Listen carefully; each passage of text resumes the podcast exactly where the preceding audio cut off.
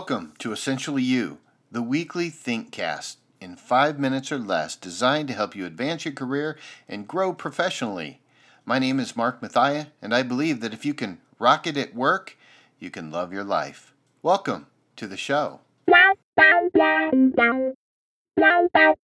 I wish it were easier. Leadership, that is.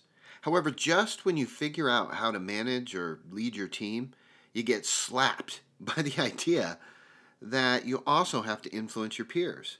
Now, this is the group in your life that you're probably in highest competition with and more than likely the most critical of. Can you feel the problem? Communication and how you share and connect with others will define your legacy as a leader. Now, if that's not enough, we must also learn to speak up. Now, this is how you lead your leaders.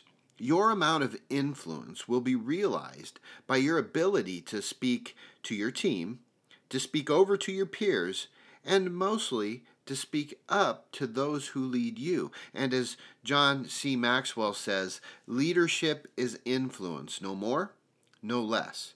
So, in order to master our influence, here are five practices that you should learn to perfect in order to project well and connect well in any situation. Number one, be trustworthy.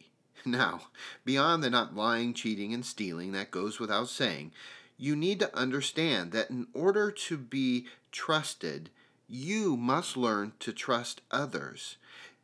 This is where, dun dun dun, the law of reciprocity or reaping and sowing kicks in. If you can't trust others, don't expect them to trust you. So, the battle in being trustworthy is learning to trust others. Number two, learn to have a point. While communicating, have a point. Why are you speaking? What problem are you solving? What will the outcome be if this problem is left unsolved? See, don't be a fountain of misinformation. Don't talk just to talk. Be specific and have a point.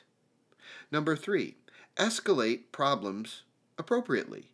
Know when you need to partner and when you need to fix the problem. Number four, celebrate what others do right in every communication. Start to notice their natural patterns of thinking, feeling, and acting, or their talents and strengths in action, and make sure you talk about that and celebrate that. And number five, everyone communicates and few people connect. Learn to be the kind of person, of leader that connects with others. Because when you are able to do these five things, I am pretty sure you're going to be able to rock your work and love your life.